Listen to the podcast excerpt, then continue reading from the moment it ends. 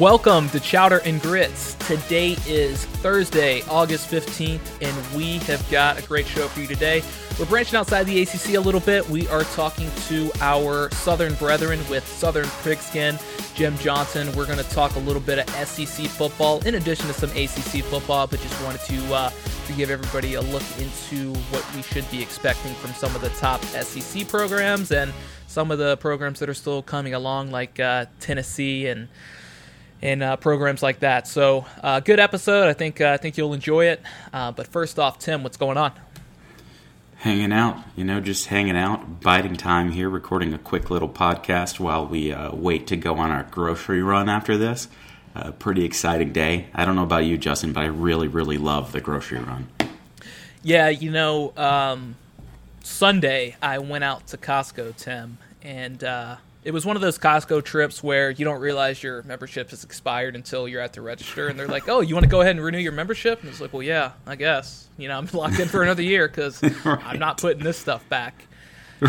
And then, That's a good point. You know, it turns out it comes to like it's a four hundred and forty dollar bill, which is like, "Yep, I guess that's that's a traditional Costco run." Um, Welcome to Costco. It uh, it definitely catches up on you quickly, but it also holds you over for a long time. So you're really saving money in the long run, even though that initial, you know, that, that price shock really hurts. But, you know, my favorite thing about Costco, Tim, is, you know, getting there and when you walk in, you've got a different kind of front area that's, uh, oh, yeah. you know, they, they just change it in and out from week to week based on whatever sales are going on.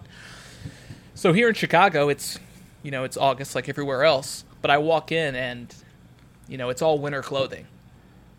And I was like, wow, this is this is kind of soon. It's still August, okay, but sure. you know they've got yeah. you know the jackets out and some long pants and some flannels and you know all that kind of stuff. Then you got your TV section, but I don't know about you.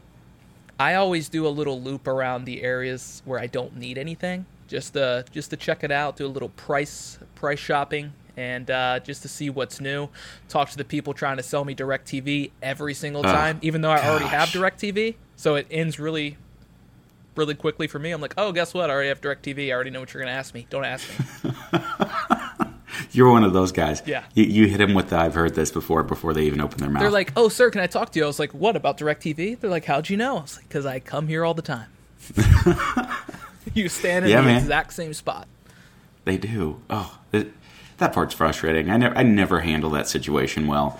Some, I'm such a nice guy when it comes to that type of situation. That's really my weakness, where I, I kind of just want to say, look, man, I've heard it, but the nice guy comes over, and then I get into a conversation with them, and I can't leave for six to seven minutes as I sweat uncomfortably.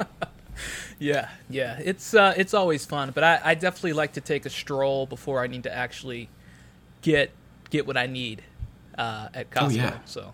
Oh yeah, it's always fun because you know it's good to see what's out there. I learn of so many new things that have come out and, and in prices that have come down when I go do that. Um, you know, I love that part of Costco, but really, I also just love walking around any grocery store.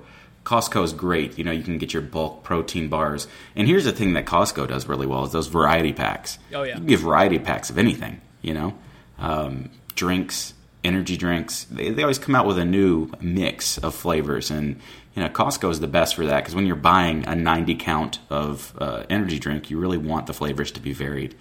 Um, so that's great. The only thing that's frustrating about Costco is you go in there, you drop, you know, like 400 to 500 a trip. Uh, you get all your paper supplies that you need, um, you know, any vitamins that you're taking on a daily basis.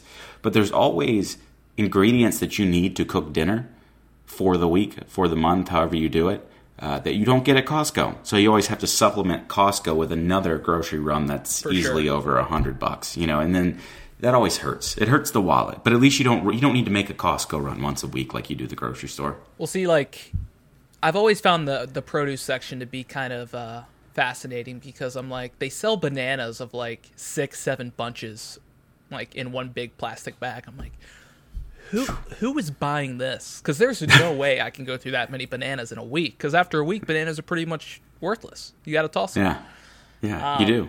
But I, and although I guess those are for the, massive families. I don't know. They they are the the problem with bananas in my family is there's a very fine window in which I like a banana. If there is any green on a banana, I won't eat it. I mean, I'll treat that like poison. Interesting. If there's yellow with no speckles, I won't eat it. There has to be a proper ratio of speckle to yellow on the banana, and that window I feel like is two days. Yeah, so, So you, you can- you- and that the problem with that, Tim, is you buy a bunch of bananas, and that window is very short lived because Right. Right. you know there's always a little bit of green, and then the second they're perfectly yellow, it's like the next day they got the spots on them. Sure. And it's it's downhill from there. As soon as they get the spots, you know, you got about two days to really eat them before they turn into complete mush. Um, but it's important. You know, at least the, the kid and the wife will eat them when they're green, so that really helps me out. I don't feel as much pressure to be, you know, like the banana guy of the family. Yeah. But man, I, I love a good banana. It's just for me, it's so hard to time that banana. So if you're listening, uh, big produce, um, GMO fiends, why don't you design a banana that stays perfectly speckled for more than two days? I will eat all of those carcinogens all the time. You just, Well, I don't. just name the I, I don't know if they're carcinogens, but Well, they're GMOs, and people don't like GMOs for whatever reason. I mean, there were probably GMOs in our food when we were, you know, being raised up in the '80s, right? Nobody gave a damn. so Nobody cared. I uh, Now we're all upset. I, don't get it. I worked at a grocery store in high school, and I would always look at people that I would pretty much see every day. They'd come in like the cafe area, and they just pick up one or two things. I always look at that person and be like, "What is wrong with you? Why do you come in here like at least three, four times a week?" And now I'm that guy because the grocery store is like right next to my Right. daughter's daycare. If I need something real quick, I'll just stop in there, pop in, grab a monster, you know, maybe something for dinner that night, and then I'll just head over to the daycare and pick her up. I'm now the guy who I used to hate. It, man, it's a smooth transition, right? Yeah. Oh man, I, I'm the same way though. I absolutely love running into the grocery store. Um, you know, looking at everything that's in there. So we're gonna go hit up the Publix uh, after this, and I cannot wait to see what I find. And for me, there's a couple of traps. Right, it's the energy drink aisle. I like to go see what new Bang flavors they have out. Um, and then the hot sauce aisle, man, it gets me every time. Publix has a massive selection of hot sauce where I am. Yeah. And I leave with a new bottle every time I go out. Yeah, I, I have to be careful in that aisle because like my kitchen's just not that big. Like we don't have a pantry. That's what you get for living in a 120 year old house. Sure. So you got to be very selective with your hot sauces. So I tend to stay pretty close to the vest, but every now and then I'll throw you know a fancy looking bottle in there, try it out. Yeah, it's important. Spice of life. Well, you know, now that we're talking about food, you know, we are Chowder and Grits, the podcast for ACC and Hokies football. You know, we asked Jim Johnson uh, with Southern Pigskin, guy that you're going to hear here in a second, you know, what he thought of the name. He uh, he liked it, but didn't really get it until we explain it to them. So for those listening for the first time, Chowder and Grits, Northeast Chowder, South Grits. It's pretty easy, right? little easy, fun wordplay with ACC and food. Two things that we love. So uh, be sure to check us out. We're on all of your favorite podcast networks for the most part, unless there's something weird that I don't know about. But Apple Podcasts, you can find us. And uh, just click subscribe. But first, here is our interview with Jim Johnson. All right, we welcome on editor and lead writer of Southern Pigskin, Jim Johnson. Jim, welcome to the show. Hey guys, I appreciate you having me on. Absolutely. Well, thanks. Uh, thanks for coming on. But uh, first, why don't you tell us a little bit about Southern Pigskin and uh, just kind of what your involvement is? Sure, sure, yeah. So I've been with Southern Pigskin for a few years now. Uh, I think this is my third year in the editor capacity, but we covered the SEC and the ACC as well as Sun Belt and Southern Conference football. Just you know, kind of all the teams throughout the South, and and um, you know, kind of try to do it from an analytical perspective, particularly me, where we've introduced a new advanced uh, stat OAYP this off season. Then we have uh, myself, BJ Bennett, uh, as the other lead writer, and he's a little bit more of a storyteller than I am. Um, and you know, just kind of provide coverage for each of those teams from each of those conferences through the prism of people who were, you know, born and raised in the South. Uh, that have that same passion for football that I think a lot of our readership and, and most college football fans down here have. Yeah, for sure. I think uh, when you're talking about the South and football, those two things go hand in hand. So it's just kind of you got a built-in audience right there. Um, so you know, over the last few weeks, we've had kind of a variety of guests on. Uh, some guys from SB Nation. We had you know former Virginia Tech quarterback Michael Brewer. Uh, a couple of reporters from you know the Athletic and uh, a couple of newspapers up in Virginia with the uh, Daily Press. But you know, we wanted to uh, kind of hit on the SEC a little bit today. So why don't we go ahead and get started there? So, you know, the SEC has long been known for elite defense, and it's not that that's not still the case, but you've got teams like Alabama, Georgia, LSU, obviously that are leading the way. Georgia and Bama are, are doing it on both sides of the ball, but it feels like offense is starting to kind of take the league by storm. Are you seeing that same trend, and how do you think teams are starting to adjust recruiting wise? Yeah, and I, I don't think it's that the defense is getting worse in the SEC. You know, I mean, obviously there's fluctuation from year to year, just like there is with any unit, with any team, with any conference. But it's that the offenses have gotten a lot better in a hurry, and and that's in part because the SEC was playing catch up for a while.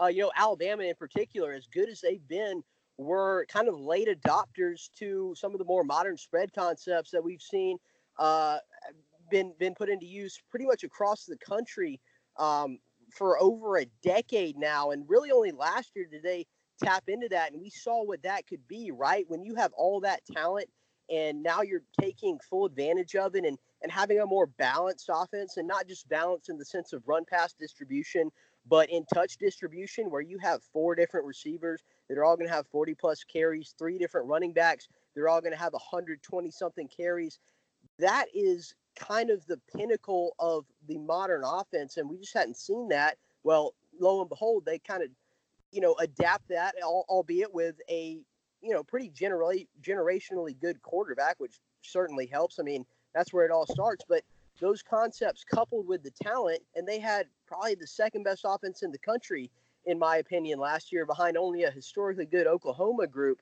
But yeah, you raise a good point. It's it's not that the defenses have gotten worse. It's just the offenses have gotten better, and that's because they're finally doing, you know, pretty much across the league now what teams in the Big 12, what some Big 10 teams, Ohio State, namely, and Penn State to some degree, uh, what Pac 12 teams have been doing for a decade.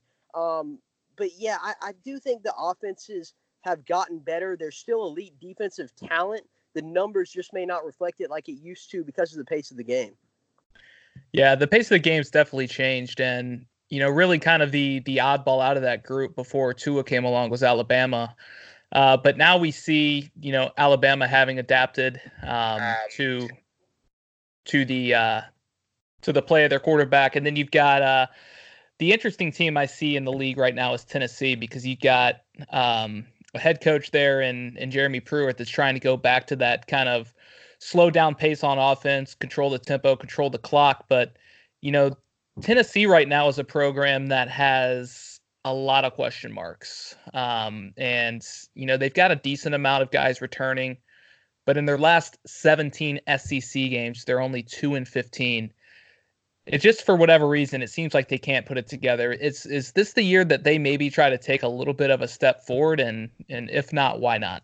I, am really not as high on Tennessee as some folks are, and I've seen them picked, you know, as high as third or fourth in the East by different folks over this offseason. I, I just I don't know that I see that quite yet. I mean, maybe they could. I, I, I they're they're fine. There's a decent talent base there, and look, I, I don't I don't really care about about the offensive scheme, right? I mean, I think it's a good thing when teams can go up tempo and can go spread, and and that's fine. But what's more important to me is just fitting what you do schematically to the players you have because it's the players that win games. I mean, look at Georgia the last couple of years they're not doing anything different than they've ever done. They're not going spread. They're not going air raid. They run the ball about as much as any team in the country, save a handful of option teams like Navy, Georgia Southern.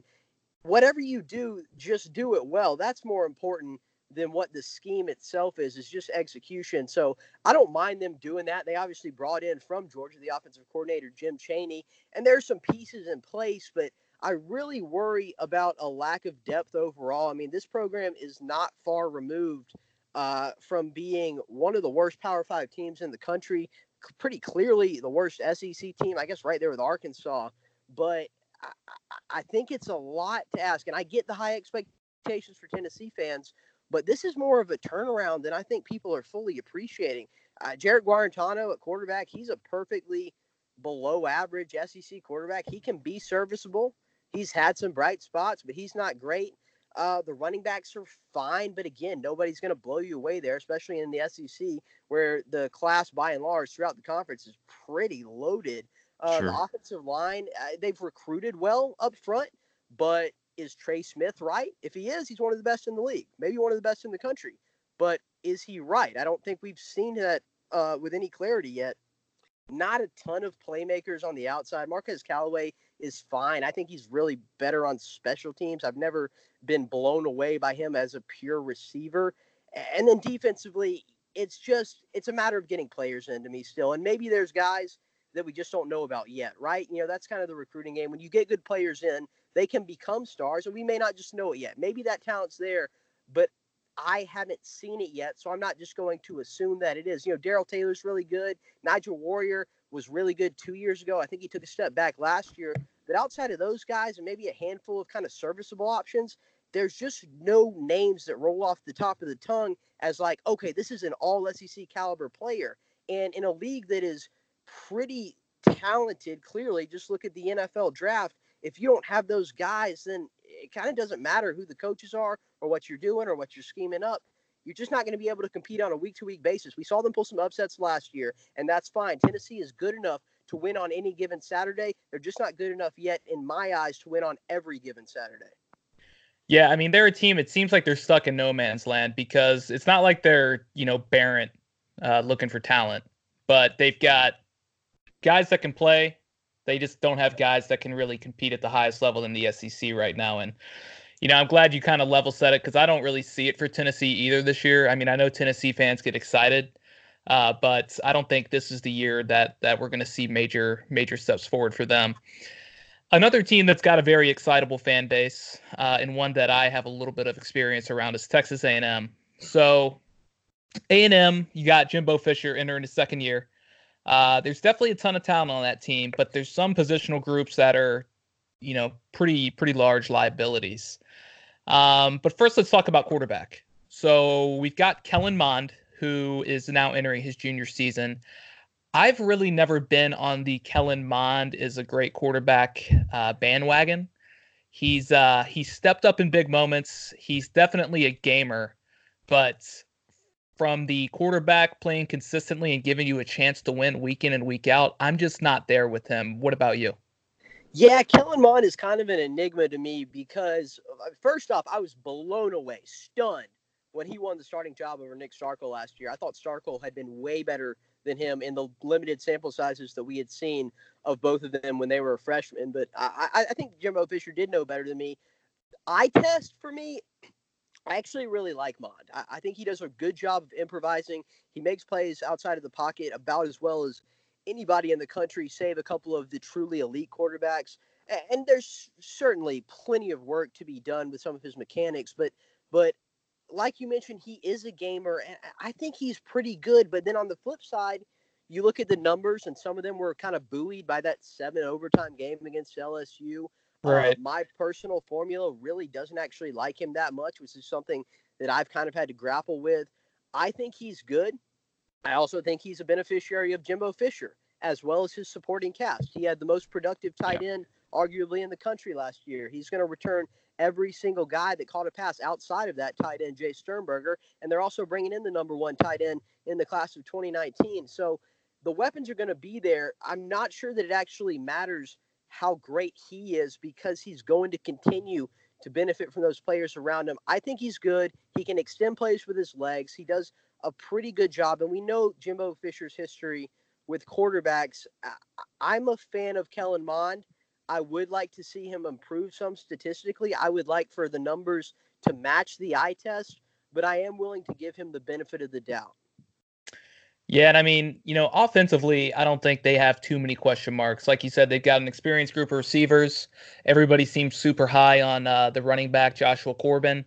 I mm-hmm. think it's really defensively where where the questions come in for for Texas A&M, and you know they had the nation's third ranked rushing defense last season but then somewhere in the 125 range in passing efficiency. And it, it seems like there's a good chance that replicates again this season.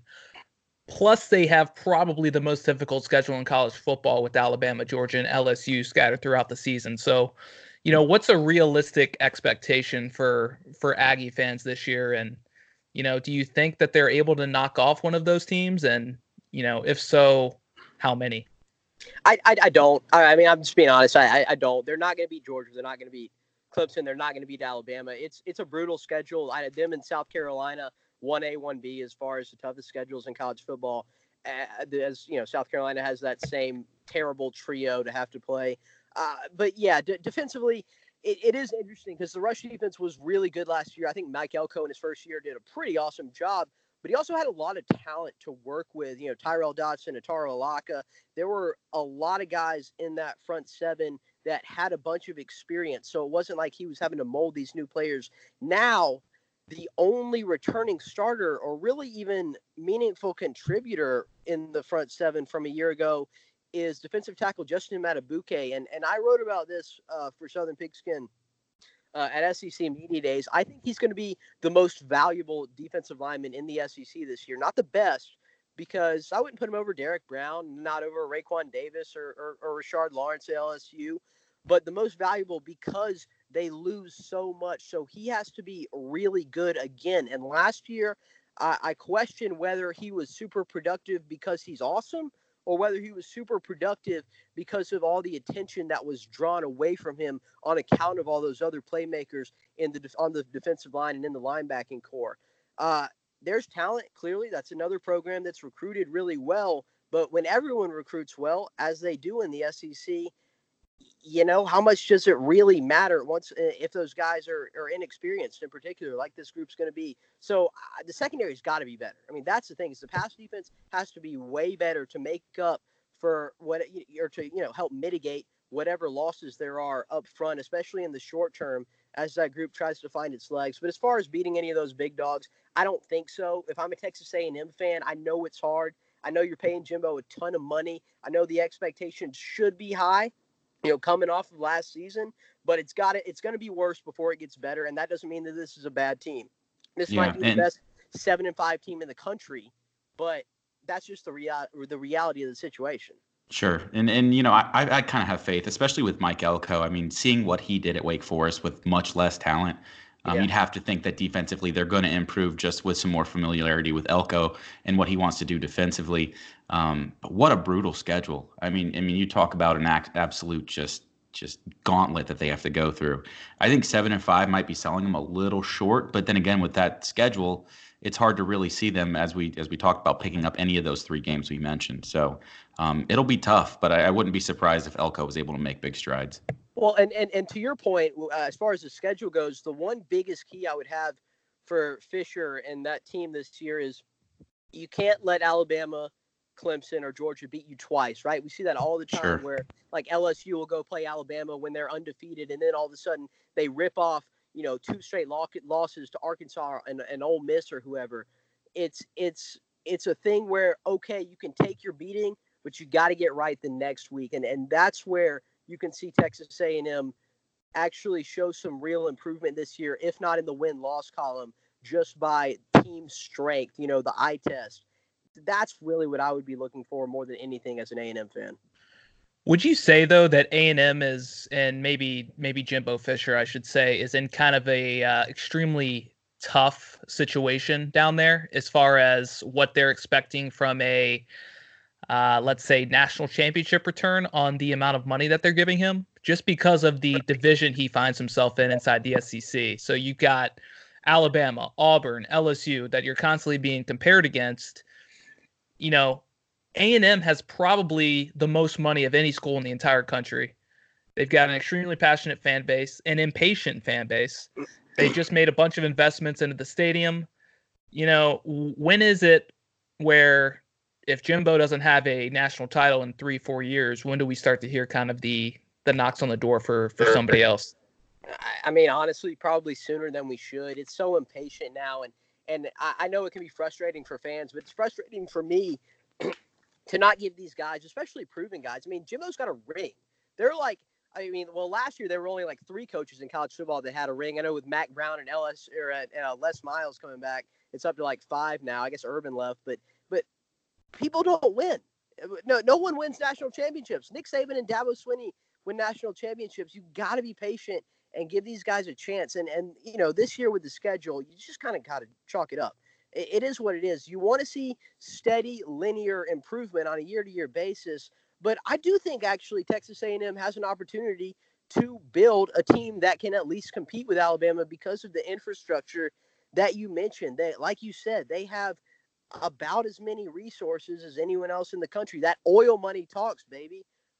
I mean, they have a coach who has that national champ, championship pedigree, which very few teams can say. They are in a talent rich state. I, I wrote about this when he was hired. I'm not saying it's going to happen, but why can't Texas A&M be Clemson? They have kind of a similar historical trajectory. Obviously, that's a pretty high bar, clearly, but they have the resources. They have more money than Clemson. Now they also have more in-state competition, but that kind of probably evens itself out to some degree. If you're willing to give Jimbo a chance, I think he'll at least be competitive. I'm not guaranteeing national championships, but that's a team that can be a perennial playoff contender because of all that money, because of that fan support, because of everything that they have at their disposal, as well as that fertile recruiting ground.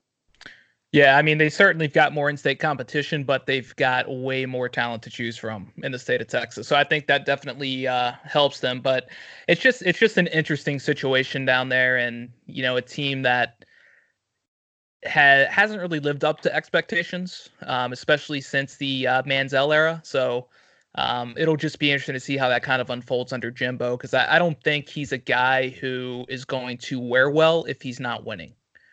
Uh, winning at a high level, I should say, because I think they are going to win games under him.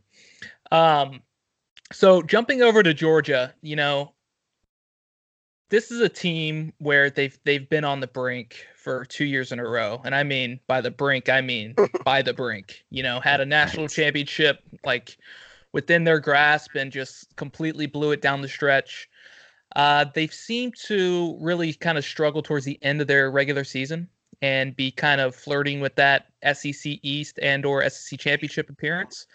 But it is the SEC, so it's any team can win on any given Saturday. I think the Notre Dame game they have in the front half of the season is a huge non-conference matchup for them, not just because of number, but just for an insurance policy in case they do lose one or two times in the regular season and don't end up in the SEC championship. But you know, this is another school that's got a very tough stretch towards the latter part of the schedule. Like four of the last five weeks, they've got Florida, Auburn, uh, Missouri, and Texas A&M, and I think they're on the road at both Florida and Auburn. So, you know, what do you see for them, and do you think you know a hiccup is is possible, or do you think that they have a good shot to go undefeated? I'll be on. I I think they go undefeated.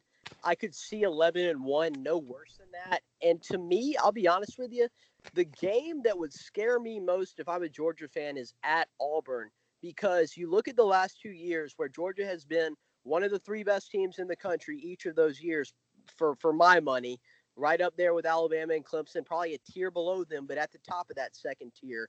The only two games that they've lost are their road games in hostile environments. You know, you look back at that Notre Dame game two years ago, that wasn't a hostile environment. That was a road game in what should have been a hostile environment.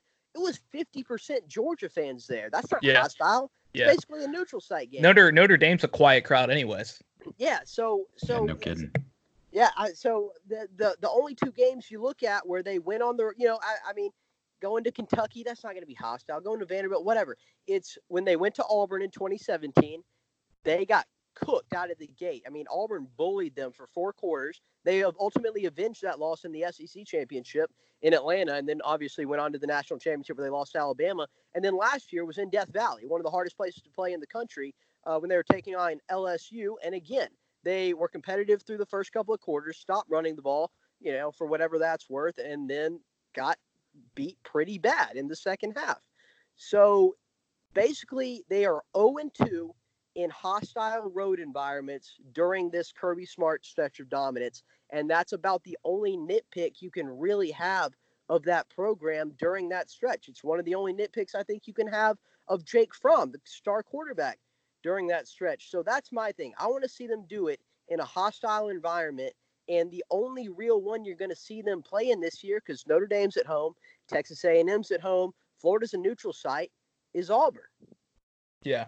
And you know, how how do we assess Auburn because Auburn is a team that you know, they they didn't have the year that everybody thought they were going to have. They had just given Malzahn the seven-year, forty-nine million dollar extension. Now all of a sudden he's on the hot seat. They go three and five in conference. Like to be honest, I don't see them doing much better than that this year in conference. You know, maybe four and four. You know, they've got A and M, they've got Florida, they got LSU, they got Georgia, they got Bama. I mean, those are tough games to win. So, I mean, what's your assessment of Auburn? I mean, I know at Auburn is always extremely difficult, but just from a, you know, overall standpoint, do you think this is a make or break year for Malzahn, and where do you think they end up? Yeah, it definitely is. And obviously, the most important thing that he's got to do is make that quarterback decision. I, I think we'll see both of them early on, but by the time he gets into conference play, uh, I think their opener in conference is Texas A&M. He's got to know who his guy is. He can't do any more of that multi-quarterback tr- system that he tried to do a few years ago when it was Jeremy Johnson and Sean White and J- John Franklin, and it, it just doesn't work. You got to have your guy, and if it's Bo Nix, a true freshman, that's fine. If it's the redshirt freshman Joey Gatewood, that's fine too. But they need to know that, and you need to know that. Uh, if I'm being optimistic about Auburn, and I think there is reason to be, they have some legitimate playmakers on the outside. The running game that has to be better, and I think that it will. Not so much because of the running backs who are both serviceable, I think, but the offensive line. They return all five starters up front, and then the defensive line. And ultimately, football is a game won in the trenches, right? I, I mean, we can spread it out and talk about getting playmakers in space and RPOs and whatever else, but football games are still won in the trenches, offensive linemen and defensive linemen and yeah, uh, quarterbacks, obviously. But that's what it's about: protect having a good quarterback, protecting that quarterback, and then getting to opposing quarterbacks. Auburn, to me, might very well have the best defensive line in the country. Derrick Brown's going to be a top 15 pick at worst, unless something just goes horribly wrong. The linebacking corps is going to be have a new look to it, but they have recruited really well there, and and the secondary returns all but one starter. So the defense is going to be legit.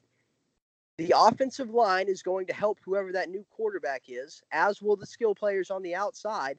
And if they can run the ball, that's what makes the whole offense work. The offense didn't work last year because they couldn't run the ball because the offensive line wasn't very good because they were breaking in a bunch of new guys. And so Jarrett Stidham had to carry way more weight on his shoulders last year than he did two years ago when Auburn went to the SEC championship. So if you can run the ball in that offense, it's going to work, even with a freshman quarterback. And defensively, they're going to be awesome, especially up front. I think Auburn can be good, but like you said, that's a team that their record probably won't reflect it. That's a team that will probably be better than their wins and losses ultimately show. And if I'm Auburn, that doesn't make it acceptable. So yeah, this is a make or break year for Gus Malzahn. I'm not optimistic about his future, but if I'm an Auburn fan, there are reasons to be excited about this team. And, you know, as always with Auburn, they're the most unpredictable team in the SEC. Anytime we think they're going to be bad, they go like win a national championship. So who knows? Well, I mean, if you think they, I mean, they opened the season with Oregon. If they somehow manage to lose that game, are you going to hear, you know, Malzahn on the on the hot seat or calls for his head right off the bat? Yeah, it's going to go south really quick. It was, it's already such a weird situation.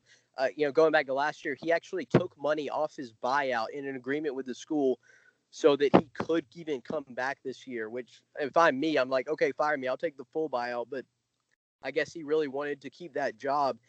But yeah, this this thing is pretty combustible. They need to take care of business, especially early. And maybe he can absorb some late season losses if he can beat a Georgia I mean, you know, heaven forbid, win the Iron Bowl, then he's not going to get fired. He just won't. But if this goes south early, he may not make it, you know, into November. That would be interesting. A, a, another team that has had kind of an odd offseason is Florida. And so with uh I think Dan Mullen's done a nice job there, but this Florida team has had a lot of negative issues off the field. Um, you know, violence against women accusations, and it's not just yeah. been one guy; it's been about four guys. Mm-hmm. So that's led to a number of guys transferring. You know, we've seen a number of recruits decommit, um, and it seems like this year, talent-wise, on the field, they're going to probably be fine. It's really next year and the year after that. You know, let's see if that you know that recruiting um, attrition kind of catches up with them, but you know, Florida does have a little bit of hype heading into the season, but do you think Felipe Franks and company can kind of maybe even threaten Georgia for that SEC title? I, I don't. I actually think it's going to get a little bit worse before it gets better. And I really like the long term outlook of that program under Dan Mullen. He, I mean, this is a guy that had Mississippi State ranked number one in the country at one point. I mean, if you can do that, you're, a pretty good coach. And I, I do. I re- genuinely really like Dan Mullen and think he does a good job. But I, I just think they weren't as good last year as their 10 wins would indicate. I think typically that sort of thing turns around, right? You know, uh, Lady Luck, when she favors you, generally that kind of goes the other direction at some point. Maybe it keeps going for now, but but at some point it's going to regress to the mean. I, I'm not saying they can't get to 10 again. I think this is more like a nine win team to me on paper, but the offense is really good. I think this is quite clearly the best collection of skill position talent that they've had since you know Tim Tebow was there probably. Um, Felipe Franks is fine. I was not high on him at all under the previous regime. I still don't know that in a vacuum he's a great quarterback, but with Dan Mullen, he is a perfectly above average, very serviceable quarterback. Uh, and I think it's a lot more schematic than anything, but that doesn't really matter, right? It's about the results, not the means. So the offense is going to be really good. The secondary is going to be awesome. Uh, I mean, CJ Henderson might be the best cornerback in the country. I'd probably have him, you know, top three at worst. Uh, three returning safeties. They're going to be able to kick uh, Trey Dean into kind of that star, you know, die or, or, or nickel uh, cornerback position, and uh, they get Marco Wilson back, who was actually supposed to be their number one corner last year before he got hurt, and Henderson emerged. Uh, where I'm concerned about them is up the gut edge rushers are going to be fine. Jabari Zuniga, Jon Greenard transferring from Louisville. Louisville, I think Greenard's going to be really, really good for them in that Jachai Polite role uh, since he departed to the NFL. But I'm worried about the interior of their defensive line and the linebacking corps, and I worry that good SEC teams are going to be able to run the ball really effectively on them. And if you can't stop the run, then you can't stop anyone. So I think Florida is going to be good eight, nine, maybe, maybe they can, maybe they can squeak out ten wins. You know, they'll go to a good bowl game, but I think it's going to get a little bit worse before it gets better. Yeah, and as you mentioned, I mean, Polite and Jefferson are going to be really hard to replace sure. as far as their tackle for loss and sacks numbers. So I'm also concerned about the edge rushers. Um, Zuniga's incredible. There's no question. Zuniga's good, um, but they're going to need to get some production out of other people. And, and you probably know better than me on what their prospects look like. But I know that whole defensive front is kind of where the concern lies with Florida. Yeah, yeah, absolutely. And and I, I do think Jon Greenard transferring from Louisville can have a big season. He sat out last year uh, at Louisville when he got hurt. You know, it went into the transfer portal. He's eligible right away, and and he's kind of a similar player to Polite in some respects. I think Polite okay. uh, was more of he was probably a more technically sound pass rusher, sure. but Bernard's stronger than he is. He's just going to be able to bull rush guys and probably have a pretty high win rate. So I, I think the edge rushing will be at least good, if not great. But yeah, sure. the, the, interior D line is is it's a little dicey. Yeah, it's definitely Zuniga coming back was huge for them. There's no question. Uh, what kind of noise do you think Missouri uh, can cause this year, even with their postseason ban. I mean, there's still a team that's pretty solid. They've got Kelly Bryant coming in from Clemson. You know, do you expect them to play spoiler a bit?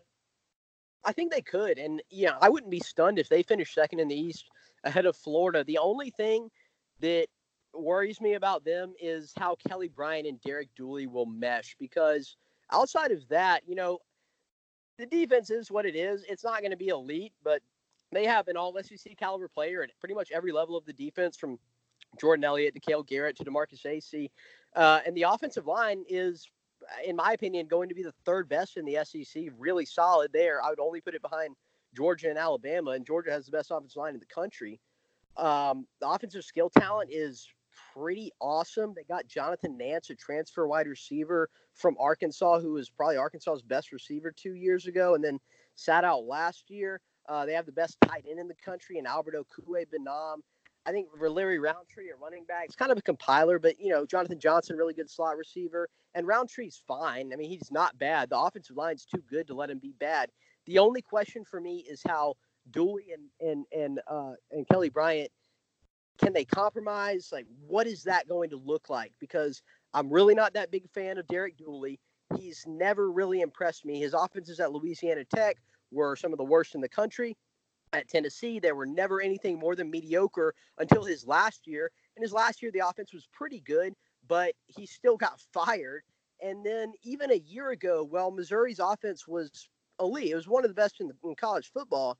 It was much better during the second half of the season. They averaged almost a full yard per play more, I think, over their last six games than their first six or seven.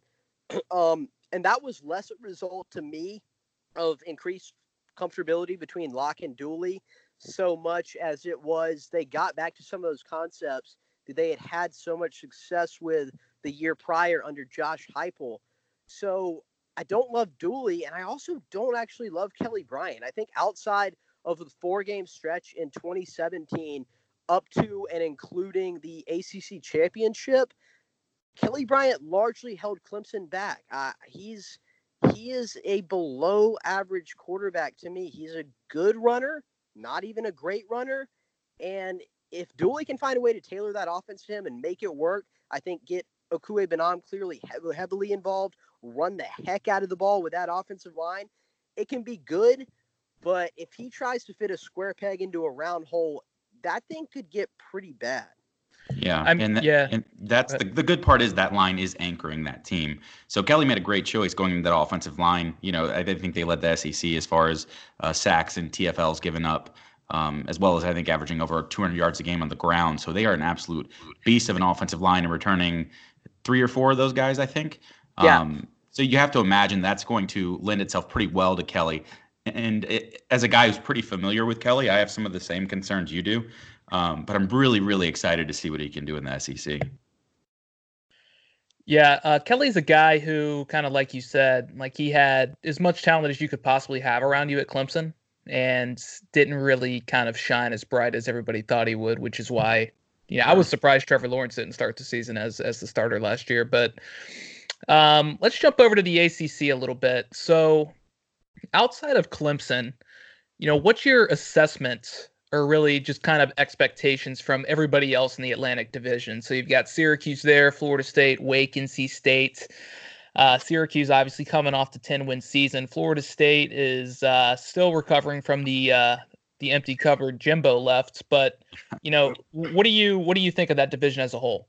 Yeah, I I, I mean, outside of Clemson, the ACC, it's not great. I don't think it's as bad as everyone's made it out to be, and I think most teams pretty much across the board are getting better outside of I mean Georgia Tech's going to take a step back clearly. I think NC State will be worse.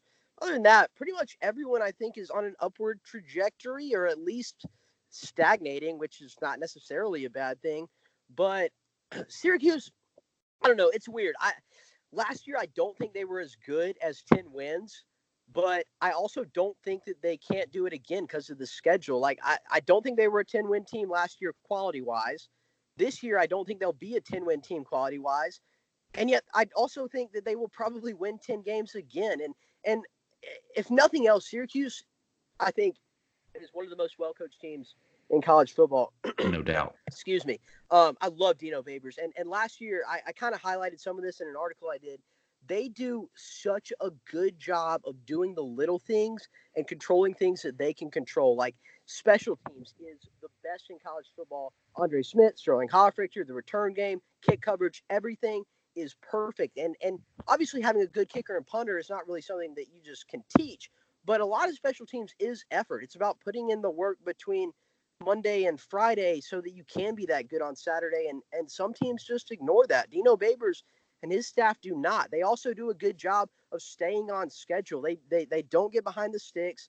They avoid those uncomfortable third down passing, obvious passing down scenarios, and pretty much just take care of everything that they can do. You know, they, they're aggressive when they're supposed to be aggressive. They play a little more bend don't break when they're supposed to. They just they just don't make mistakes schematically, and they may not have the players that everyone else has or that certain teams have in the ACC Look at Miami. Look at Florida State. But when you put those players in a position to succeed and the opposing teams do not, you see the results like you did a year ago. Miami wasn't as good as Syracuse last year. They had better players, but they weren't as good. Florida State had better players than Syracuse.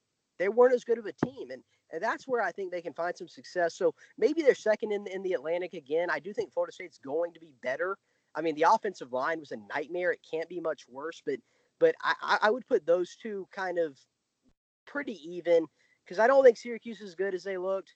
I think Florida State will be better, but Syracuse's schedule is also just so manageable. Yeah, I think too. You know, NC State fans should be excited because I think the the program that Doeren has built there is definitely sustainable, and they they're just having to go through a lot of replacements, kind of changing up what they do on offense this year. I think that's a team that might be able to kind of catch a catch a few teams off guard and maybe finish a little bit higher in the rank than we than we anticipate. Um, but what's your what's your take on Florida State, uh, specifically Willie Taggart? Because my take is maybe he's just not a great head coach. And I know that, you know, we can say that, you know, Jimbo Fisher left a bare cupboard, but he was still getting a top five, top six, top seven recruiting class every single year at Florida State. The cupboard won't that bare. Certain positional yeah. groups were. yeah. Uh, you know, that's yeah, for sure. That offensive but line sure was bare. If you if you go back and look at Willie Taggart's track record at South Florida and like the one year he had at Oregon, it's just not it's really just not that impressive. So me personally, I'm not sold on him as a head coach. What do you think? Yeah, um, I'll definitely hear that. And you know, his he had he had one truly amazing offense at South Florida his last year there before he got the Oregon gig. Um, but other than that, it's it's a little spotty. His past a little bit checkered as far as uh, having success. Um, you know, like you hinted at, and again, like you guys both said, an empty cupboard at Florida State is a heck of a lot different than an empty empty cupboard just about anywhere else in the country. Yeah, look what Scott Satterfield's dealing with. Yeah, yeah, yeah. That's no, an empty exactly. Cupboard. That's a bare cupboard. yeah, yeah, yeah. I don't even think they have the cupboard. No, um, that's right. Um, but yeah, now I don't know. I I want to cut him some slack. Excuse me, because that offensive line was so bad, and like we were talking about earlier, in the Gulf Coast offense or the triple option or anything you want to do, it does still start up front. And they were just decimated, you know, bare cupboard. Then guys that were supposed to start, you know, the few guys that they even had, some of them got hurt. Eh, it was, it was like unfathomably bad. And Florida State had probably legitimately the worst offensive line, certainly in the Power Five, maybe in the entire FBS. I mean that very seriously. Oh no, oh, you're, not, you're not kidding. Terrible. Yeah. yeah. it was awful. It, was I mean, appalling. And it it will not be that bad again. It won't be. Even only incremental improvement would go such a long way because they do have good players. I think Tamorrion Terry is an elite receiver. I think Cam Akers can be an elite running back if anybody will block for him. James Blackman was really good a couple of years ago, uh, albeit on a limited sample size, but still, you know, from what we've seen of him, he can be really good and and the defense is going to be better than it was. I, I think. I mean, they they lost you know Brian Burns, but other than that, you know, still have Marvin Wilson, Cory Durden up there anchoring that defensive line. Dontavius Jackson, pretty much everyone. It was a really young secondary last year. Pretty much everyone's back. So I, I don't see a way that Florida State's any worse. And while they may not be way better, like contending or competing with the likes of Clemson or maybe even you know, maybe they're not as good as Syracuse. Maybe they're not as good as Virginia. It's gonna be a lot better. They are going to go to a bowl game, and and I could see them, you know, winning probably at least eight games, maybe nine games. The schedule's not as friendly as Syracuse, which I think will probably bite them in the race for second in the Atlantic. But uh, again, I I, I want to cut Willie Taggart some slack because that was like unfathomably bad what happened to that, that offensive line. Yeah, we'll see. I mean, this this to me is the year for Willie, and then he's out of excuses. And yeah. I just I don't know if they're gonna do enough to like really sell me. And you don't have to sell me because uh, I'm not a Florida State alum. Uh, I'm not a Florida State fan, uh, but their fans are. I, I they're getting a little itchy right now, so uh, we'll we'll kind of see what happens you know, on the other side, you just kind of alluded to it a little bit. You got Virginia over there in the coastal. You also got Miami, Virginia Tech, and so those those are the three teams that are really kind of trending up, I would say, in the ACC, or at least have a little bit more excitement than you know everybody outside of North Carolina in that division. Yeah. Um, but what's your what's your take on on Virginia this year? Because they're getting a lot of hype, and my theory is the athletic program has a lot of momentum at the moment.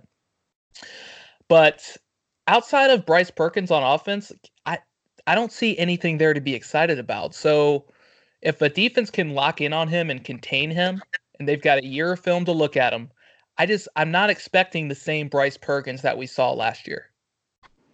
Uh, yeah. See, I'm I'm I'm kind of in on Virginia, and and I get, I agree with you. It's it would be if it's so weird. If Miami literally just had a serviceable quarterback, it would be their division, and I don't know that it would be all that close. But quarterback's still the most position, important position on the field. I do think Bryce Perkins is probably the second best quarterback in the league, behind only Trevor Lawrence, obviously. um, and then you know their offensive line they they have some pretty significant personnel attrition up there, but it was a good group last year. I don't know that it'll be way worse. The skill position losses are a little bit.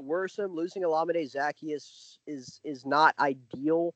Uh, I do think Joe Reed could be a bit of a breakout star. We've seen him be super productive on special teams for a couple of years now, and he's gotten enough reps in the offense to have shown some flashes and some potential. Uh, but it's clearly going to be Perkins' show, and and and that's fine because no one in that division really has that much. I think they will have to win games ultimately with their defense, but they can. They have the best cornerback. You know, we talked about C.J. Henderson earlier. My actual pick as the best cornerback in the country is Bryce Hall. I, I don't even yeah. really want to hear arguments to the contrary right now. I mean, he would have been taken probably the he would have been the first corner taken had he had he decided to leave. Um, yeah, it's surprising he he chose not to do that. Yeah, yeah. I mean, it's, it really is, and you know they lose Juan Thornhill, but but Joey Blount's still back there. Uh, I, I, like Darius Bratton, who's going to play opposite Hall. They have enough talent from you know Eli Hanback, Jordan Mack in the front seven to be competitive, and because the coastal, it's I. I'm with you. Virginia's not a top 25 team. I don't think, not on paper. They, they you know, talent wise, team, uh, teams, you know, true team strength. But sort of by default, because Miami doesn't have a serviceable quarterback, I mean, everything that I've been hearing out of the Coral Gables this entire offseason from spring camp to now, even recently, is Tate Martell doesn't know what he's doing. N'Kosi Perry can't hit the broadside of a bar. They, they, they don't know what they, they have no options. So yeah, it's it's a little like, surprising to hear that too with Danny you Enos kind of you know taking over the offense there and you know, I I kind of just assumed that Mr. Tathan Martell would be the guy that would would take over just because N'Kosi Perry looked like uh, just oh, awful. deer in headlights last year, yeah. and I was not high on him at all. I'm I, I don't foresee myself ever being high on him as a quarterback, maybe at wide receiver, but well, yeah, and the know. worst I thing, Perry Perry was better than Rosier. Oh, I, oh, yeah. no doubt. Oh, no doubt the the thing with the thing with Perry is he could play a, a, a, good game, but then he could go and throw for like 30 yards against Pitt the next week. So it was like, you know, I don't know what what was going on from from N'Kosi Perry's standpoint, or really from that entire offense. The other thing I'm worried about with Miami is I think they lost more on defense than people want to give credit for. You know, they lost basically 75% of their secondary. You know, they lost uh, big playmakers on that defensive line. Like yeah, I know that they got talented guys coming in behind them. I know Manny Diaz is a leader of that defense, but still, at the end of the day, like we don't know if those guys can play consistently at a high level yet, and I think that's being understated a little bit. Yeah, yeah, no, I could see that. I, I, I do like their uh their linebacking corps. Uh, you know, Shaq Quarterman and Michael Pinckney are two of the best in the league. Oh yeah, um, they're incredible. I, the, the secondary is a little concerning, but the pedigree is just so strong and they do have at least one bona fide superstar in Trajan Bandy. I think that guy is lights out. He's been that way since he was a freshman and was playing uh, slot corner for him. And then he, you know, kicked out to the boundary, was just as good, if not better, a year ago. I really like Bandy. Uh, there, there are some concerns, uh, you know, safety in particular, probably, but I still think because of the talent at edge rusher with Jonathan Garvin and in the linebacking corps that it's going to be an upper echelon defense nationally. Yeah, and I mean it could be, and maybe part of that too is they're in the ACC and there's not that many high-powered offenses, but you know, one offense that I think will catch people off guard this year is Virginia Tech. I personally think it's probably the best offense in the Coastal Division. They don't have the best offensive player. I would probably give that nod to Bryce Perkins at the moment, but you know, I think Ryan Willis is a guy who you know, came in last year in the Old Dominion game after Josh Jackson goes down with a broken leg. And uh, first year in the program, coming transferring over from Kansas. He's base. I mean, he's he's going to be the guy. You know, I, would be shocked yeah. if he's not the the starter this season. But uh, the the one question mark for me with Virginia Tech is who is going to be the bell cow from yeah. the running back standpoint because they just they haven't had it under Justin Fuente, and it's been a rotational type of system. Uh, if I see more than two jet sweeps per game, I'm not sure how that well that's going to sit with me. well, get ready, buddy. The the Virginia Tech offense should be pretty good this year. It's that defense that if Bud Foster in his last season can really try and find a way to turn that around, I think they will be much improved over last season. I think if you look at last season in a vacuum, there was a ton of a ton of circumstances around everything to do with that side of the ball, just with suspensions or you know guys getting kicked off the team or uh, injuries. So, so I don't know if it's going to be a top 25 defense. I think it's probably in that 35 to 50 range, but even that would be such a huge improvement. I think Virginia Tech's got a good shot to catch catch a few people off guard this year. Yeah, I could see that. I mean, that yeah, that defense last year. I mean, those, that might have been the worst defense Bud Foster's ever coached, and that just won't oh, happen. Oh yeah. Again. Oh, it had to be. Yeah, had to. Yeah, I mean that guy. He he is so unfathomably consistent outside of what we saw a year ago. It, it literally like it would break the laws of nature if it was that bad again. And I yeah, there were extenuating circumstances. Clearly, I I mean yeah, the whole the whole entire offseason. It was just the offseason from hell, and then that oh carried over gosh. into the season. um, but yeah, and then you know you had the the what, what was it the tri- the uh, Trevon Hill thing? Uh, yeah, it's yep. all very bad. Um, yeah, I'm with you. It'll be better. I, I mean, I'm I'm pretty high on some of those guys. I was really high on them last year, and I'm kind of just chalking it up as whatever. I'm throwing it away, and I'm gonna carry over my excitement from preseason 2018 into 2019. Like like Rayshard Ashby's really stood out to me. I think he was one of the few bright spots last year. Yeah, Rayshard's um, a monster. He is. Yeah. Uh, uh, I really like Divine Deablo, and, and it's not just just his name. I, I have always I've always liked his athletic upside. I think there right. are guys, especially being so new to the position a couple of years ago when he moved to safety. Like I love those guys when you switch positions, you don't really have any bad habits yet, and you're a freak athlete. Like it's gonna take time, but when it clicks, it boy, it really clicks. Right. And he's a guy that I think it could finally click for.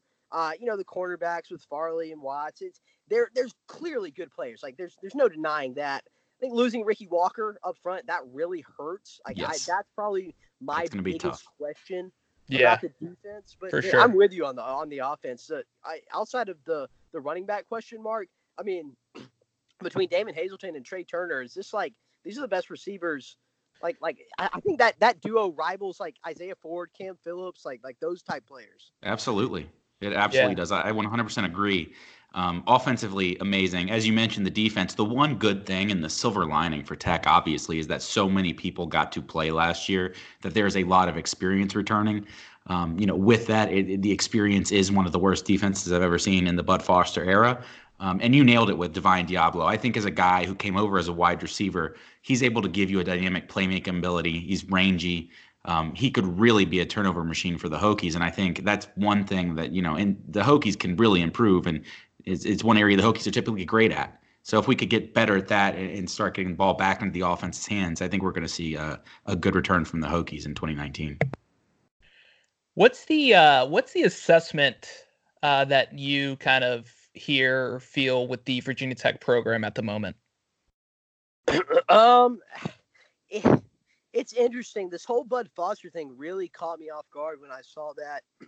You know, scrolling through uh, my Twitter timeline the other day, it it feels kind of combustible to me, right? Like there's just been so much bad, and and I don't know where that stems from. I mean, is it Fuente's fault? I think he obviously has to take responsibility for it, but is it really his thing? Is this just like a run of bad luck. I, I I really don't understand it because it was such a well-oiled machine for so long, and now it feels like there's a little bit of a cloud over the program right now. And and and, and Bud Foster leaving, you know, there's just change is hard sometimes, I guess, and and and it just everything about Virginia Tech right now feels a little bit off to me. it, it's it's odd because like in that first season, Fuente comes in, you know, win ten games, take Clemson great. to the brink in the ACC championship game, almost beat them. Um, but since then, obviously, not as much success. And last year, obviously, the first losing season since '92. But you know, what's been odd to me is there seems to be this polarization effect between some Beamer era players, not all, because we'll see guys like Sam Rogers and Isaiah Ford and Cam Phillips like embracing Fuente and they're on the sideline. Even guys like Adonis Alexander kicked off the team for academics. He was on the sideline last year at games with Stroman and, and Settle. So all Beamer guys. But then there's other guys like Trevon Hill or, you know, Mook Reynolds. I'm not sure I had an issue with Fuente. He just had a felony drug charge, got kicked off the team. It happens. Um, but even like Bucky Hodges on on uh, social media has been like very loud about the Fuente era. So it's just it's this weird kind of polarization. I have no idea where it comes from because like I said, it's not happening with every single Beamer recruit, but there are a handful that seem to have caused kind of quite a stir inside that locker room or maybe in, around the Virginia Tech football alumni base. Well, and and I think it it's Scott, excuse me. Uh, I think it stands out more because it's kind of the, the the dichotomy between the culture under Beamer. Like this, I, I feel, you know, not to this degree. You don't always have coaches resigning over extramarital stuff or whatever, but um, you, you know, these things happen. Like most programs are not all sunshine and flowers, and for for a lot of years, Virginia Tech kind of was like it was pretty smooth. Uh, eh, so I think it stands out a little more. Like like it's weird to see it which maybe heightens uh you know your kind of sensitivity to it whenever something does happen.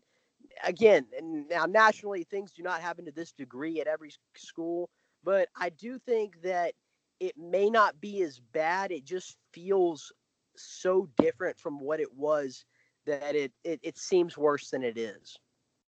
Yeah i mean it's a it's a fair assessment so i mean we'll see i think winning kind of cures cures all so I Definitely. think if Virginia Tech, I mean, they don't have a difficult schedule this year. You know, if you if you look at it, they've got they've got Virginia, Notre Dame, and Miami. Those are their three toughest games. Um, otherwise, like eight eight wins has to be the the bare minimum that they get, and let's see if they can get to that 9, 10, 10 win mark. But uh, talking about some of the big ACC SEC matchups this year, you know, nothing too unfamiliar stands out. We've got Miami, Florida uh, kicking off the season next weekend, um, which I don't think they've played in about a decade. So that's going to be kind of a uh, a fun way to start the season. Um, and then the big one, I think, you know, upset alert, Duke over Alabama. What do you think about that? um, well, I know I am excited about Miami, Florida. I'll be down there uh, in Orlando for it, so I'm looking forward to that. Um, I, and honestly, I was leaning Florida all off season. The more I look at it, though, I, I, the, Miami's defense scares me a little bit because of that front seven, like we were talking, we were talking about. And Florida only returns one starter on the offensive line. Now I'm probably gonna end up picking Florida, but it's it's scary. The offensive line attrition coupled with Miami's front seven and their pass rush, it could get pretty pretty hairy uh, for Felipe Franks down there if that O line doesn't gel pretty quickly. And then uh, as far as Duke, Alabama, uh, Uh, yeah, yeah, that's gonna be that's gonna be a fun one. oh yeah. Uh, you know, I'm not sure which game I'm more excited for, that one or Louisville and uh, oh god, who? Oh, Notre Dame on Labor Day. Like who who who was in charge of scheduling that? yeah, they, because that, that was a big scheduled when when they had when Louisville had like good players like Lamar Jackson. Yeah, I mean, sure, that needs now to be a flex not. spot from now on.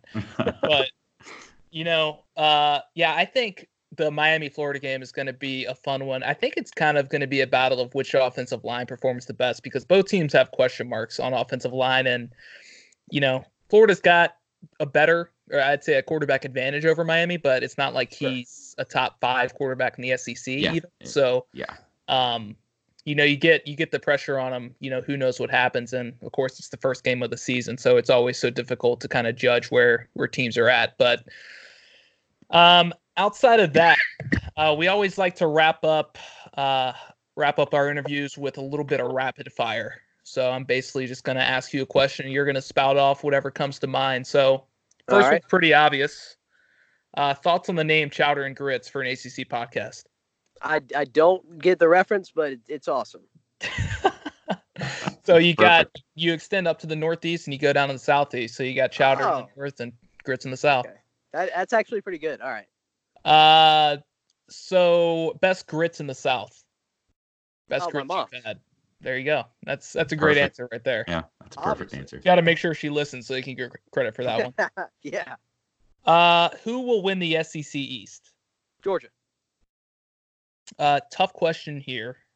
Most delusional fan base in the SEC. Tennessee. Oh, easy. That was, That was easy, easy. money. Yeah, see, it, it's definitely Tennessee, but I think A and M is a close second. Yeah, yeah, I, I, I can see that.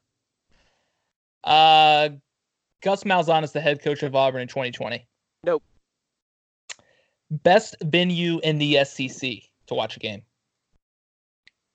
Bryant-Denny. I panicked. I panicked a little bit. I- I'm gonna go Bryant-Denny. That. Uh, That one was tough for real. How Yeah. about the ACC? Uh, Death Valley. Yeah, it's close. yeah, That's sick. it's understandable. Best in college football. Oh man. Oh. Ugh. Jeez. The.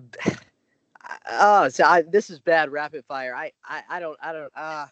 oh my god. I see. I'm, I'm, I'm panicking now because I picked the wrong SEC team. So when I say my real answer, which is LSU, now it doesn't make any sense. Yeah. So yeah, let me go reverse my first SEC. It's LSU, and the best in college football is also LSU. Hey, I thought you were gonna go Aloha with, like- It's fine. Yeah, I thought you were gonna go like UCLA or something. So, um, who is this year's Kentucky in the SEC?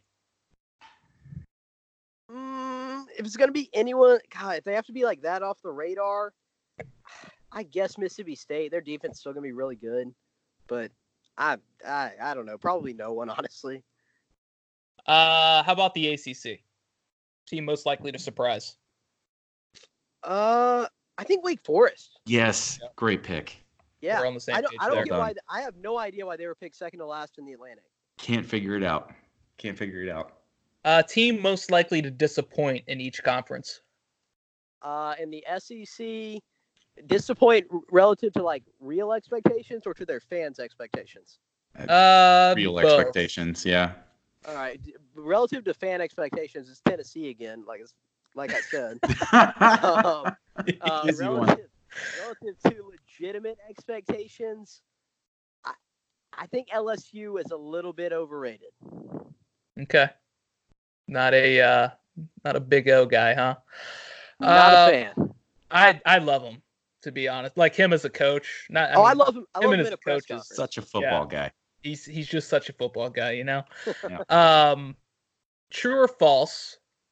Todd Grantham will be the defensive coordinator of Virginia Tech next season. Uh, I'm gonna say false. Okay. All right. It's a little stab in the dark there. Um, we will see Clemson, Alabama, number five before the national before the national championship game this season. Oh, I'll say no. I think it's the national championship again. Yeah. Okay. So who do you got winning? Bama. I, I, I think they're going 15 and 0. They got to get back, right? Yeah. you- No, gotta- they don't have Got to to. even the balance. Yeah. It's all about balance, baby. That's right. All right, Tim, you got any you want to cap off with? Uh no, I don't think so. So uh let's see. Are you are you in Georgia right now? I am.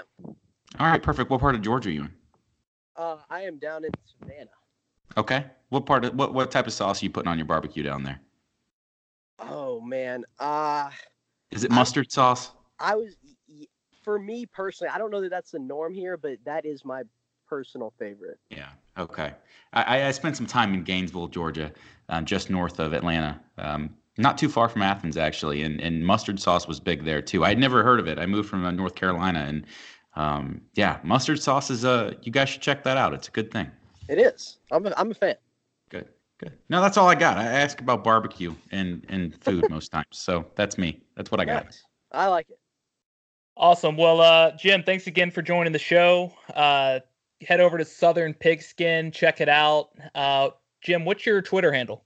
Uh, at Jim Johnson SP.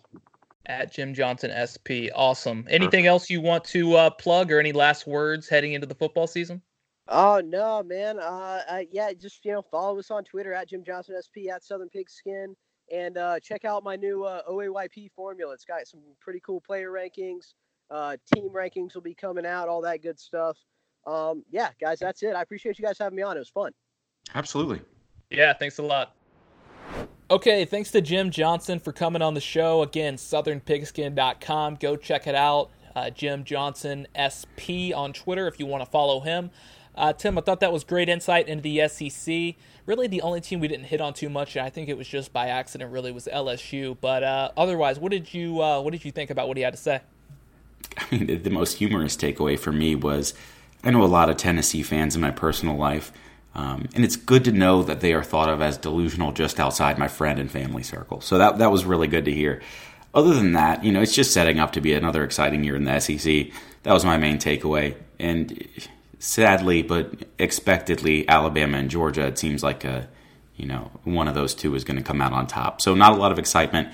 Um, if you're into just looking at the front runners, me, I like looking at a lot of background noise. It's the same way in the ACC, so we're used to it. Um, it's Clemson's title to lose, but man, it's it's going to be exciting. I think after Alabama and Georgia, um, it, it's a real cluster of a bunch of teams that are very, very, very good. And I think getting to see those teams go head to head and see if they can pull a couple wins off of Georgia and Alabama is going to be a lot of fun. Yeah, you know, so being in the uh, being an ACC guy, you don't want to necessarily admit that the SEC is superior, but you know, they're the better conference uh, depth wise. Sure. Uh, but that being said, you know, with Georgia this year, I really like Georgia. You know, I think Georgia will find a way to go undefeated, at least in conference play. Uh, you know, I, I, think they're better than Notre Dame, but you just never know. And Georgia, just over the last few years, has always had a hiccup, and they've had a hard time winning, winning the games or closing out the games that they've pretty much locked up. You know, like the national championship a couple years ago. So I do expect to see Georgia and Alabama in the SEC championship. I do think Clemson ends up in the college football playoff. I would love to see Clemson Alabama 5, but I want to see it before the national championship. And I have a feeling, Tim, we're going to see Georgia end up in that national championship game going up against Clemson. I know it might sound crazy, but that's just kind of the gut feeling that I've got this year. I know Alabama is loaded.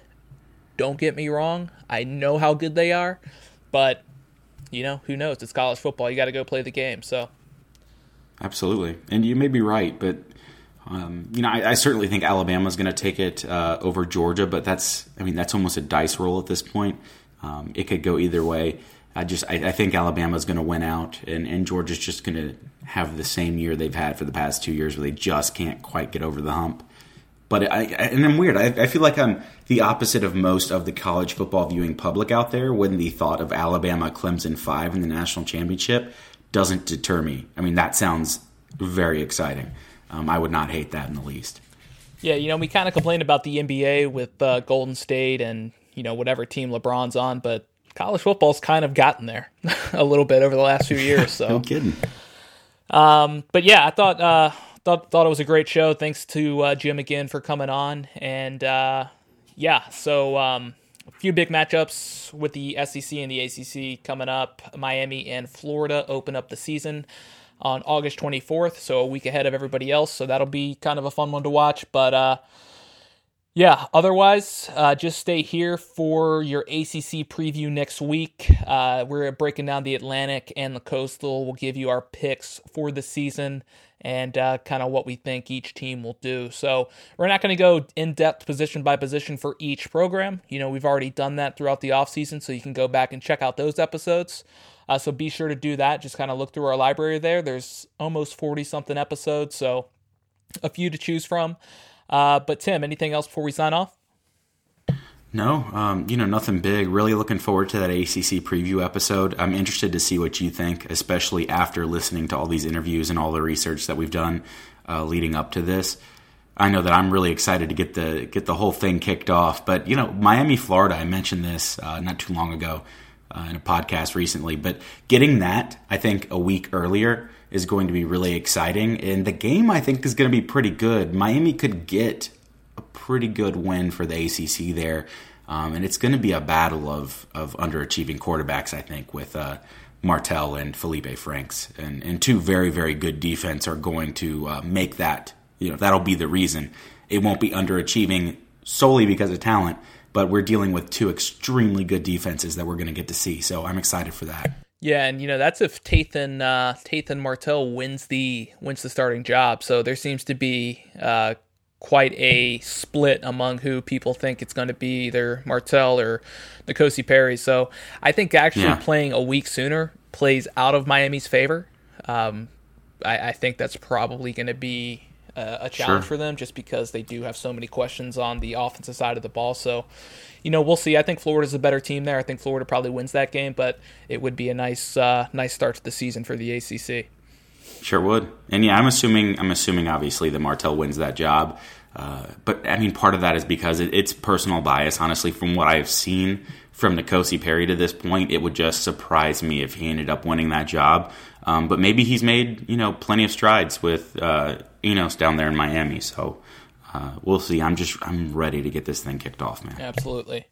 So we are Chowder and Grits, the podcast for ACC and Hokies football. Like I mentioned earlier, you can check us out on uh, Twitter. You can check us out on Apple Podcasts, Spotify, TuneIn Radio, Stitcher, and Google Play Store. Uh, if you want to follow Timurai on Twitter, I'm at It's Coachiola. Tim's at Timmy Jim. You know, you can you can find us on the Chowder and Grits page as well at Chowder and Grits. Be sure to follow us there. Uh, Tim, why don't you tell these people what they can do for us? Tell your friends, share our content, whether it be on Twitter or Facebook. Uh, just give us a little share.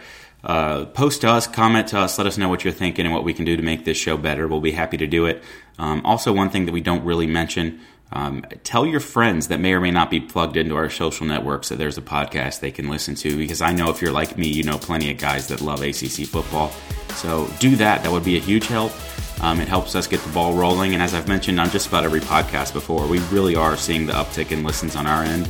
Um, and you know, as we're nearing our 40th episode and surpassing our 40th episode, we intend to keep this going for a long time, and you guys are going to be uh, the fuel to that, the catalyst. So we appreciate it, and uh, yeah, we look forward to the ACC preview show next week.